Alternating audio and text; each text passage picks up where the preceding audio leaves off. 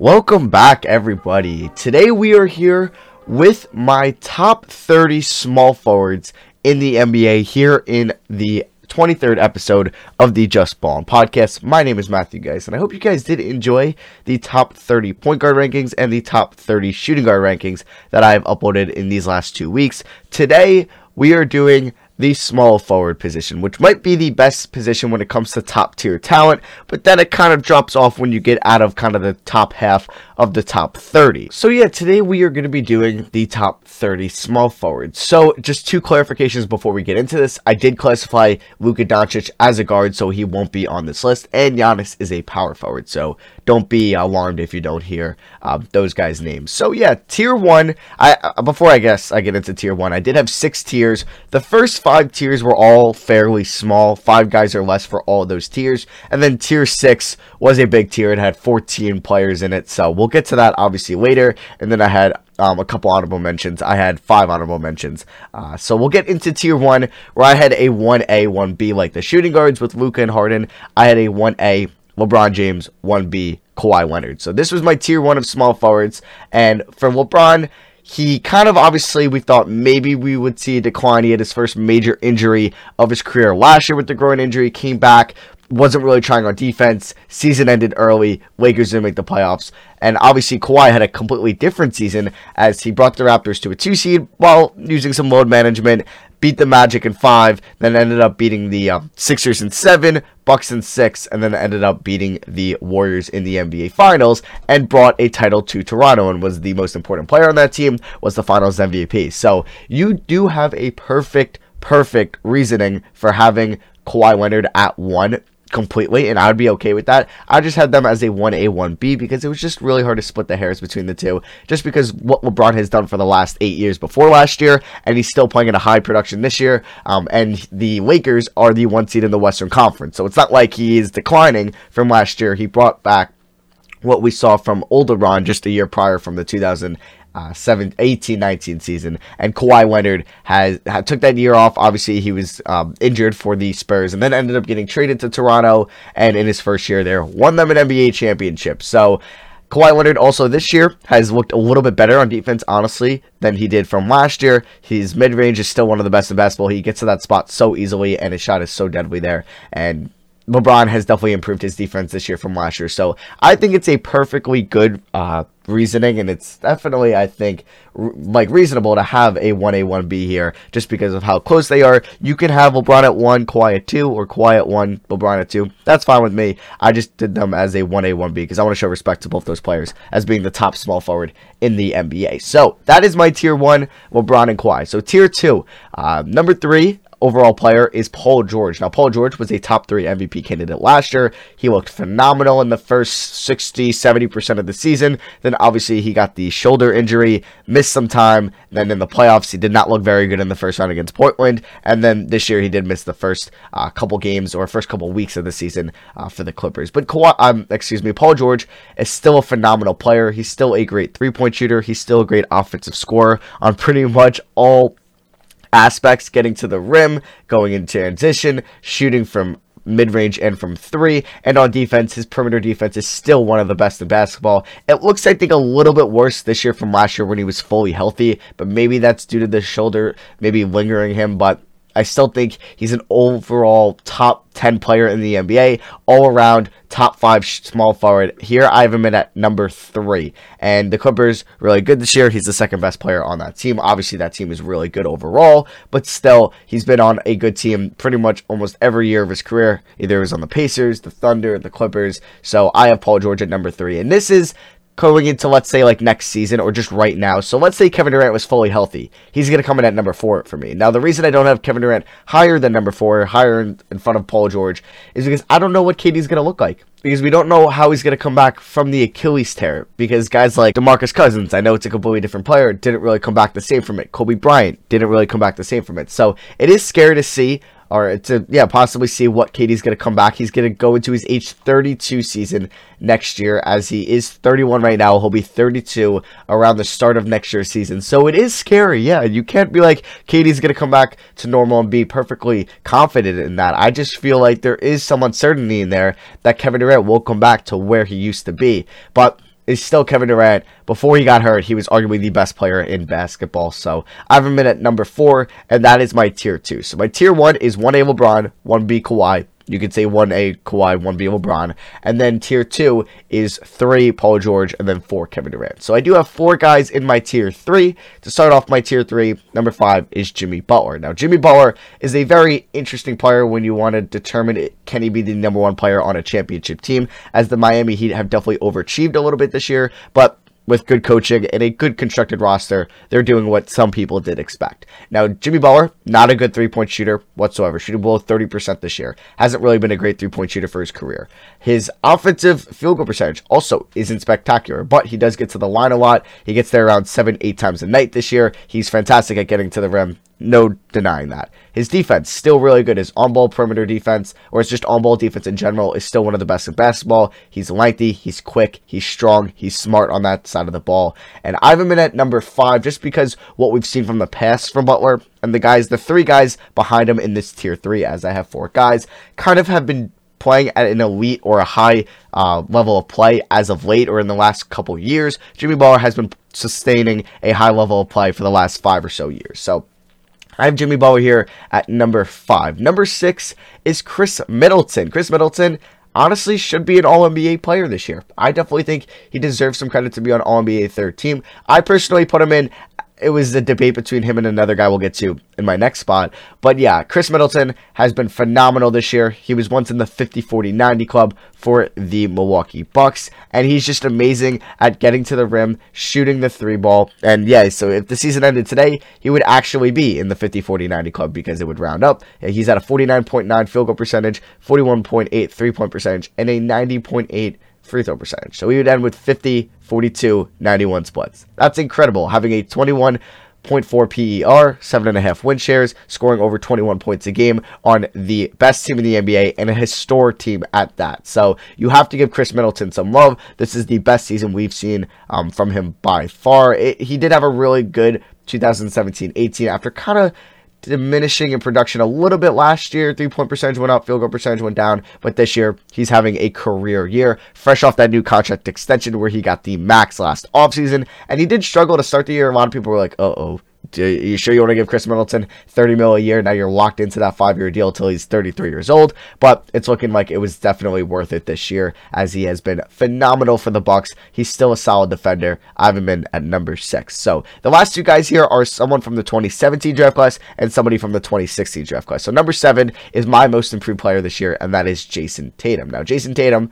has blossomed this year. Uh, he had a really good rookie year. As we all know, he helped the Celtics go to the Eastern Conference Finals. Last year, definitely a step back in his sophomore year. A lot of people, I'll still, I'll still beat this horse that that um people were like Kyle Kuzma is better than Jayson Tatum. So if he was in that conversation, you know, you know, he definitely diminished in value to some people. And then this year, he was an All Star. He probably will be on an All NBA team, third team. If not, he'll be a very close honorable mention.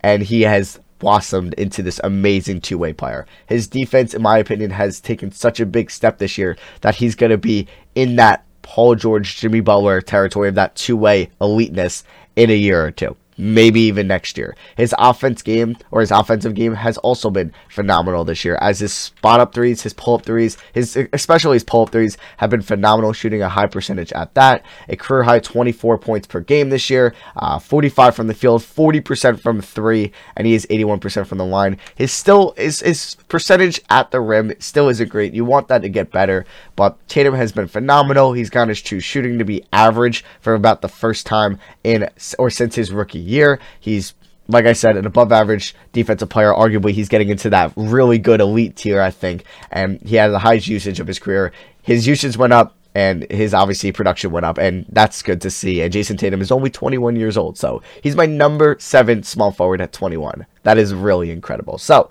uh, that was the player from the 2017 draft class. Like I said, it'll be a debate between pretty much Butler, Middleton, and Tatum for that, I think, third um, All NBA team forward spot. Because for the first team, you obviously will have LeBron and Giannis. Second team, you'll have Kawhi and Siakam. And then the third team, it'll be interesting to see who makes it between Butler, Middleton, Tatum. Maybe Paul George will get some love. We'll see. And then the guy I will mention next, and that is my last guy in tier three, the number eighth guy overall for me, and that is Brandon Ingram. So My number eight guy, Ingram, might be your most improved player this year, and that is that is perfectly fine. He probably will win the award. I, I it was really close to pick between Ingram and Tatum, and I might end up going Ingram when I kind of look back on it and kind of realize that he might have had the greatest shooting percentage jump in NBA history. So his field goal percentage actually went down. He didn't play as well as when uh, Zion came back, but his three point percentage went from 33% on two point attempts a game to 39% on 6.3 attempts per game. His free throw percentage went up from 68%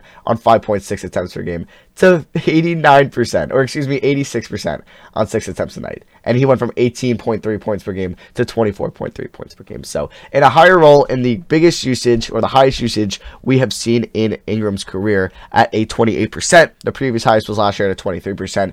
We are seeing that he could be a really good NBA player. His defense, I would say, is pretty average. It could be leaning towards that good instead of like poor, which obviously you want to see. He's still only 22 years old. His mid range scoring has been phenomenal this year, which is really impressive because it just wasn't that good last year. And we were like, okay, like, I don't know if he'll be that good because from mid range this year, he shot 44%, which was is kind of like one of the best percentages in basketball, up there with Chris Paul, up there with Kawhi Leonard. And yeah, he's just been a phenomenal player in catching two threes and pull up threes in transition. He played a little bit better, I would say, before Zion came back from injury, but still, he's one of the best small forwards in the NBA, and I have him in at my number eight spot. So that wraps out my tier three. My tier one was 1A LeBron, 1B Kawhi. My tier two was Paul George and Kevin Durant. And my tier three is Jimmy Butler at five, Khris Middleton at six, Jayson Tatum at 7, Brandon Ingram at 8. Now let's get into my tier 4 where I have 3 players. So my number 9 small forward in the NBA to start tier 4 is DeMar DeRozan of the San Antonio Spurs. Now for the last 7 years DeMar DeRozan has been a 20 plus point per game scorer for the Raptors for 5 years and then for the Spurs for two years in those last seven. And he has obviously been a phenomenal offensive player. There was a stretch this year where he, where he was averaging around 28 points per game for like his recent 15 games or his recent 17 games. He has had his highs this year, but when you have a player in this day and age that won't take more than one three a night and he's shooting 27% on 0.5 attempts it's just hard to it's just hard to rank him any higher he had a career high 3.6 attempts for toronto the his final year there and shot 31% there and you thought he was maybe going in the right direction it was going to take around four or five in san antonio but you know popovich doesn't let his players shoot the three until this year, where Aldridge did take a couple more threes. Uh, but DeRozan just hasn't been really just ahead of the curve in that uh, um, aspect. He hasn't kind of lived up and to what today's day and age is, where you should probably take five or six threes a night, especially if you're a top 30 offensive player in the NBA um, on the wing, especially. And DeMar DeRozan just hasn't lived up to that. And he has been fine this year. He's averaged 22 points, five and a half rebounds, five and a half assists, which is really nice to see. His defense, I wouldn't say is poor, but it's not good. So it's kind of in the middle. I would say it's a little bit below average, but it's not like he's a complete liability on defense. And his offense is still really good, but you have to construct a system around him where it's just isolation mid-range scoring and him getting to the rim. You're not really setting up floppy sets on the three, uh, dribble handoffs, pick and rolls on the three for uh, DeRozan, where you can kind of set up a three ball for him. And it's just really a shame because he really isn't going to reach, I think, his full potential, as he was once a 27 point per game score for Toronto in 2016-17, and he didn't take any threes a night. He took less than two uh, threes a night and was 26% from um, that range there, and it just sucks to see what we could see a full offseason of training. He takes five threes a night. He could be a close to 30 point per game scorer consistently if he maybe decided to take threes. I don't know why he uh, hasn't, and we kind of seen that. Can you really win with DeRozan as your best player?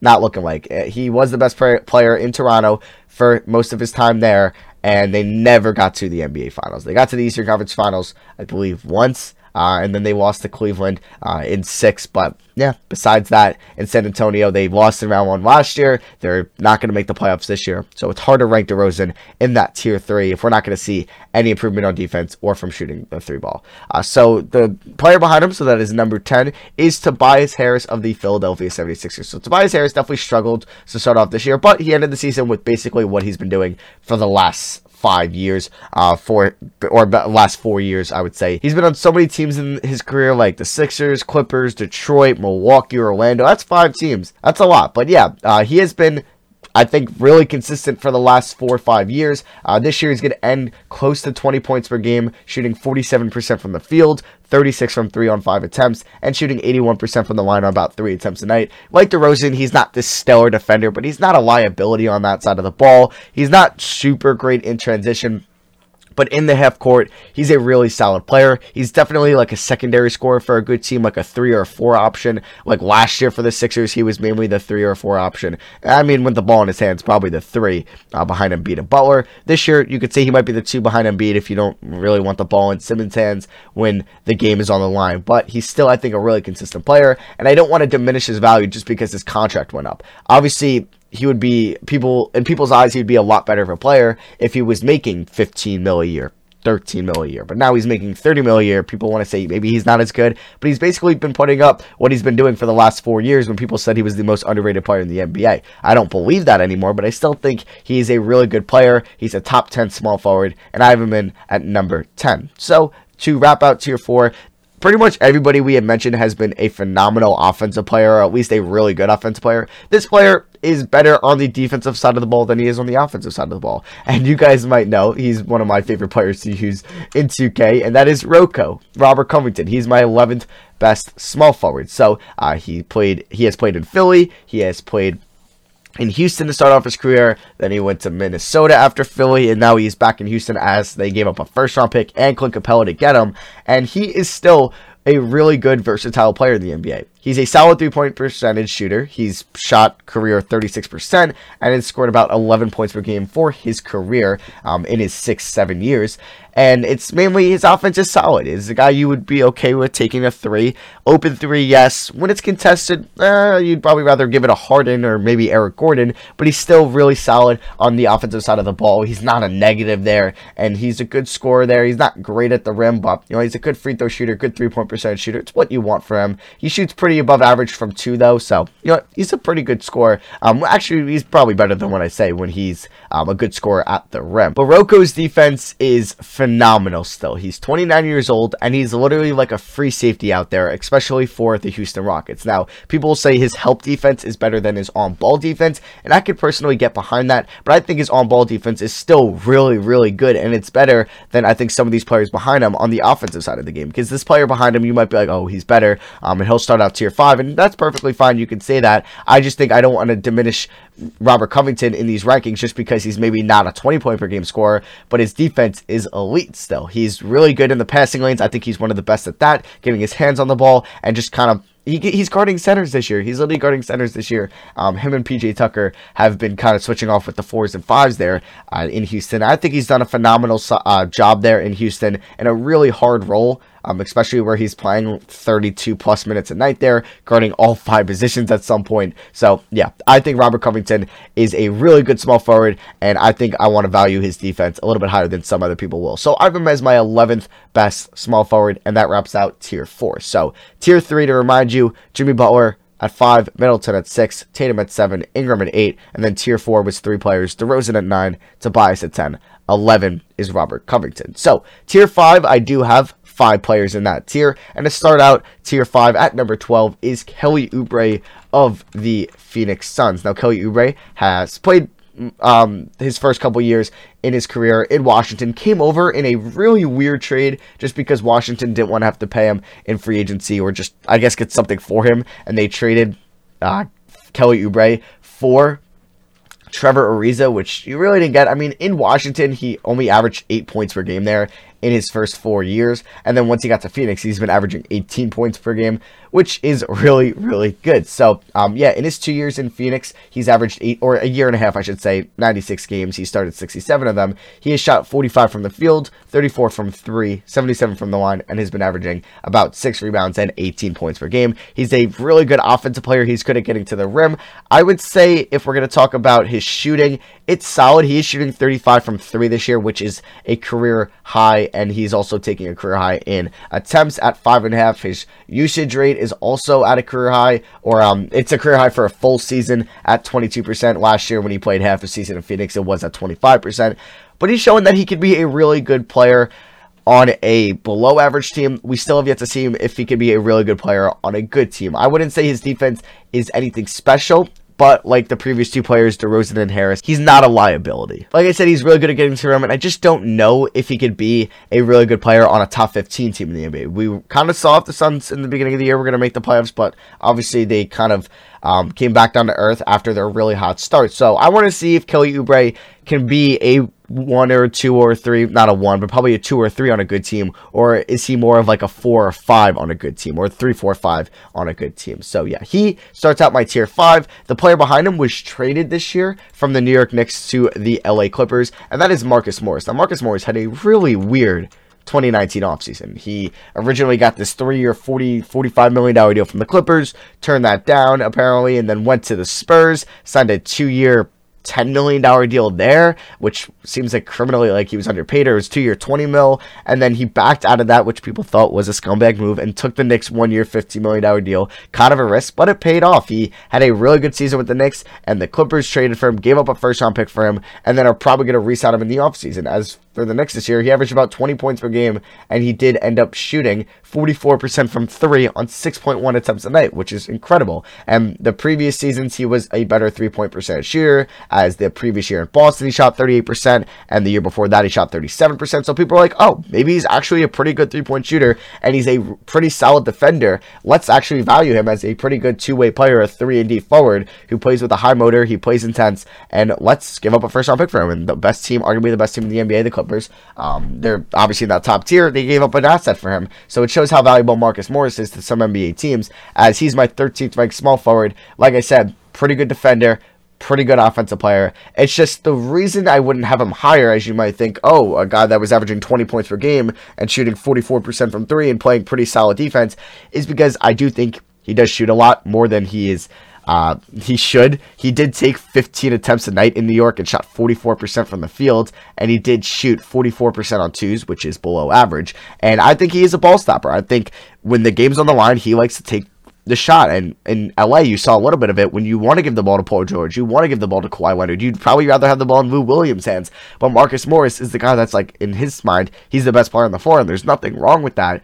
It's just you should probably know when it's your time to shoot, especially when you know you're not the best player on that team. Maybe Marcus Morris thinks he's the best player on that team, but pretty much everybody else knows that Kawhi Leonard and Paul George are two players you'd rather have the ball in their hands when the game is on the line, not Marcus Morris. So maybe that is a knock on him when he kind of is a little ball dominant. He is a ball stopper.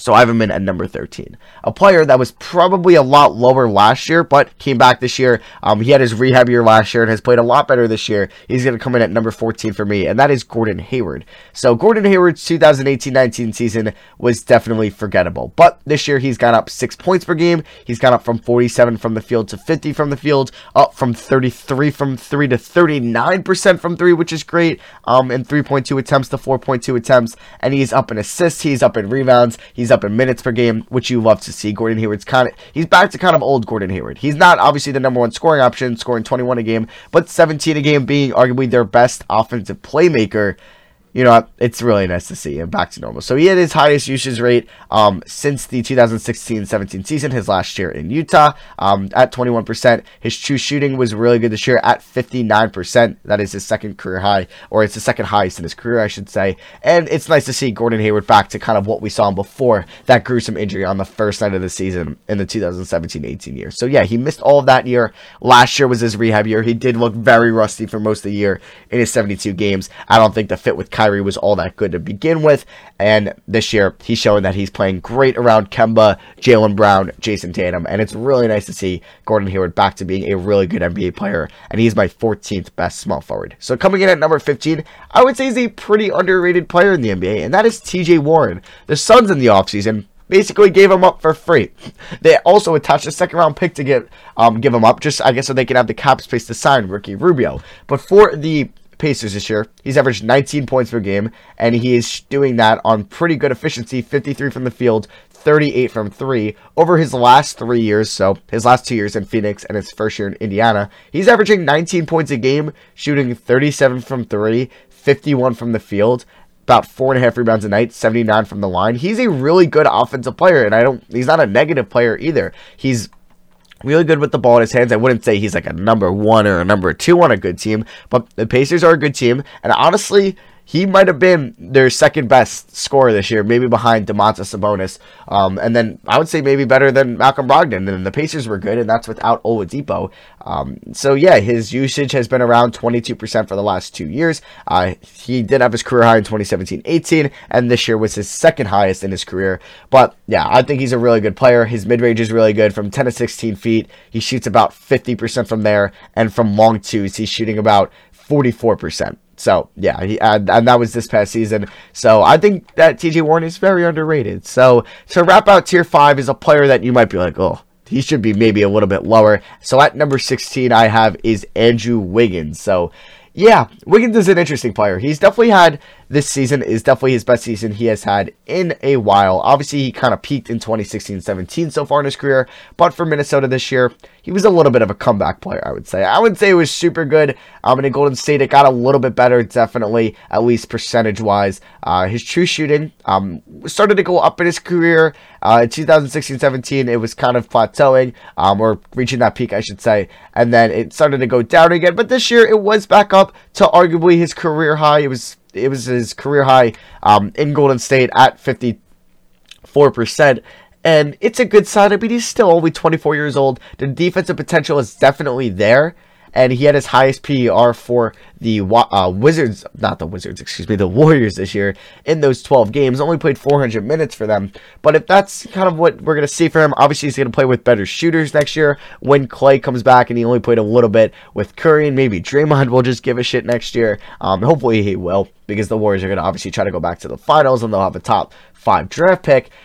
I think Wiggins is still heading in the right direction. He's still only 24 years old. He's played six years in the NBA, and I think he's still learning. I think he needs that right coaching system. I think he needs to get his motor in the right direction and his determination and his drive, and I think he could do that in Golden State. So that wraps out my tier 5. So my tier 5 is 12 Kelly Oubre, 13 Marcus Morris, 14 Gordon Hayward, 15 TJ Warren, and 16 Andrew Wiggins. So my tier 6, I won't talk about um, each one of these players too much as I do have 14 players here, but I'll kind of give like a one liner on why maybe I have them in tier 6. And also, this is such a huge tier. You could say you're my 30th guy here in this tier is should be number 17. That is okay with me. I think all these players are pretty close together in their own right. So, to start off tier 6, so number 17 is Eric Gordon. Now, Eric Gordon did start off this year not as good as people would like to off that new contract extension. He couldn't get traded, then he got hurt, but he came back. And I still say what Eric Gordon has done over these last couple years, being a really good three point percentage shooter, and has just kind of been what you would want from him on that side of the ball. He's getting up there in age as he is 31. He'll be around 32 to start next year's season, but he's just been a consistent three point percentage shooter throughout his whole career. This year, it was a little bit down, and maybe I would have him a little bit higher, but I have him here at number 17. And if you want to consider him as a shooting guard, that's also fine. I just have him as a small forward. So on the 18 is a player that some people thought maybe could win most improved player this year, or just be in that combo, and that's OG Anunoby. OG Anunoby started off the season shooting fantastic from three, and the dude is also a fantastic defender on ball in my eyes. I think he's one of the better perimeter defenders under the age of 23 years old. I mean, he did also shoot 38 from three this year which is a career high, had a career high in points, rebounds, assists, steals, field goal percentage, three point percentage, free throw percentage. So he has improved a lot this year. Moving on to 19 is Will Barton of the Denver Nuggets. Like Eric Gordon, Will Barton has been pretty consistent over the last couple years of his NBA career. Over his eight-year career, um, he's been around 11 points per game throughout um, his career, but you know, his first three years, he really didn't do much in Portland, but his years in Denver has been really solid. He's 29 years old. He averaged about 15 points per game this year. He did shoot 38 from three on five attempts. He was probably their third best offensive player this year behind Jokic and Murray, and I have him in at number 19. So moving over to 20. So these next two players are kind of three point percentage shooters or three point shooters. I don't know why I keep saying three point percentage, but they're known for their, their behind the, behind the arc shooting, and that's why you kind of have them on your team. So first one is Joe Ingles, but Joe Ingles is actually kind of a point forward and better than that, right? Uh, he does run some of the Jazz offense, especially um, if he comes off the bench, where he played half his games this year, or just a little bit under half his games this year. And yeah, so I mean, he's been around 10 points per game for the last three years, but his three point percentage has been really solid 44% in 2017 18, 39% in 2018 19, and then uh, 40% in 2019-20. And a player who has the same name as him and kind of does the same things as him, uh, but not as good of a defender as Joe Ingles, and that is Joe Harris of the Brooklyn Nets, who is one of the best three-point shooters in the NBA. He led the league in three-point percentage last year at 47% on five attempts a night, and this year on 5.9 attempts a night from three. He's shooting 41%. He'll come in at number 21. A player at 22 rarely played this year, but I still think he's a really solid player at the small forward position, and that is Otto Porter of the Chicago Bulls. He only played 14 games this year. He wasn't fantastic. I mean, he actually shot the ball pretty well in those games, but only played 23 minutes a night. But in the previous years, he did play really solid. And when he got traded to Chicago last year, in the 15 games he played for them, he shot 48 from the field, 49 from three and average 18 points a game. So I think he's heading in the right direction there. Number 23 is a player. His offense will probably come around, especially his three point shooting, but he's a rookie this year, and that is Matisse Thybulle, who's already one of the better defensive players in the NBA. Uh, you might classify him as a shooting guard. I just have him as a small forward, just kind of uh, his size and who he guards, but that's perfectly fine if you call him a shooting guard. Uh, another player here at 24, another Jazz player is Royce O'Neale. Really good defender, solid two point shooter, a little bit of that 3 and D action. He'll come in at 24. A player at 25 is definitely dropping and might not even hit my top 30 next year, and that is Andre Iguodala. I'm thankful no team gave up a first round pick for him. You might value Justice Winslow as a first round pick, uh, but yeah, I, I, just didn't think he was really worth it. I knew his production was dropping, and I was like, you know, he's getting up there in age. He's not really anything on the offensive end, and he really had the force so spaced out for him in Golden State. I just didn't think he was going to be that good of an offensive player for the Heat, and he really hasn't been. But you know, he's been respectable on D. And coming in at number 26 is the player that was traded for him, and that is Justice Winslow. Would have him higher, but the back injury has just kind of keep him out. I really don't know what we're going to see from him when he returns. And he's kind of played all different positions. He's kind of been more of a point forward, and he was really good in 2018-19 uh, when we kind of saw point justice, and he just rarely has played this year, unfortunately, due to concussion and due to his back injury. So number 28 is a rookie, the second rookie on this list, and that is Kevin Porter Jr. of the Cleveland Cavaliers, who was the 30th overall pick in the NBA draft, the last first round pick. And he's been really good this year for the uh, Cavs. Played 50 games, started three of them. He dropped in the draft um, rankings due to his uh, him getting suspended from USC and leaving them early. He averaged about 10 points a game this year, 3 rebounds, 44 from the field, and 34 from 3. I think he's a really solid player for the Cavs so far. Uh, last two players here. Number 29 is Glenn Robinson the third of the Philadelphia 76ers. Like Royce O'Neale, a little bit of that 3 and D action. And at number 30 is Derrick Jones Jr., like the third player, the fourth player we have mentioned on the Miami Heat here, the third behind Butler and Andre Iguodala and Jae Crowder. Um, did I mention Jae Crowder was at 26? Uh, sorry, uh, I might have went over that. Now I'm kind of contradicting myself, but yeah, Iguodala was 25, Jae Crowder 26 of the Memphis Grizzlies, but now of the Miami Heat. Uh, so that is the third Miami small forward we mentioned. 27 Winslow, 28 Kevin Porter Jr., 29 Glenn Robinson the third, and 30 is my fourth Miami Heat small forward on this list, and that is Derrick Jones Jr., who's just athletic, a freak on that side. Um, just with his body, he's a really good inside scorer. I wouldn't say his like his defense. I would say is actually above average just because of how athletic he is there. And I think he's a pretty solid on-ball defender. And his shooting isn't really good, but you know I think he's gonna get a pretty nice payday as a restricted uh, free agent this summer. Actually, he might be unrestricted. So yeah, that is actually my top 30 small forwards. I'll go through them pretty quickly here, um, just in case you forgot. So tier one, one A LeBron, one B Kawhi. Tier two. Number three, Paul George. Number four, Kevin Durant. Tier three, number five, Jimmy Butler. Number six, Khris Middleton. Number seven, Jayson Tatum. Number eight, Brandon Ingram. Tier four, number nine, DeMar DeRozan. 10, Tobias Harris. 11, Robert Covington. Tier 5, 12, Kelly Oubre. 13, Marcus Morris. 14, Gordon Hayward. 15 TJ Warren, and 16 Andrew Wiggins. And tier 6 was a 14 player tier 17 Eric Gordon, 18 OG Anunoby, 19 Will Barton, 20 Joe Ingles, 21 Joe Harris, 22 Otto Porter, 23 Matisse Thybulle, 24 Royce O'Neale, 25 Andre Iguodala, 26 Jae Crowder, 27 Justice Winslow, 28 Kevin Porter Jr., 29 Glenn Robinson III, and 30 Derrick Jones Jr. I also did have five honorable mentions: Doug McDermott, Miles Bridges, Rondae Hollis Jefferson, Cedi Osman, and Michael Porter Jr. So yeah, that is going to wrap out my top 30 small forwards in the NBA. I hope you guys did enjoy the listen here. If you're on YouTube, Spotify, or Apple Pod, if you are on Apple Pod, I would, would really appreciate a rating and review those do mean a lot to me. Spotify, if you could just hit that follow button, and on YouTube, if you could drop a like, and obviously there you can kind of comment uh, what you agree with, what you disagree with over there. So yeah, thank you all for listening. We've done point guards, shooting guards, and small forwards. Now the next one will obviously be power forwards. Then we'll do centers, and then we'll do the top 30 players in the NBA, which will be a fun one. So yeah, thank you all for lis- listening. I love you guys, and I'll see you guys in episode 24 for my top 30 power forwards. Peace, guys.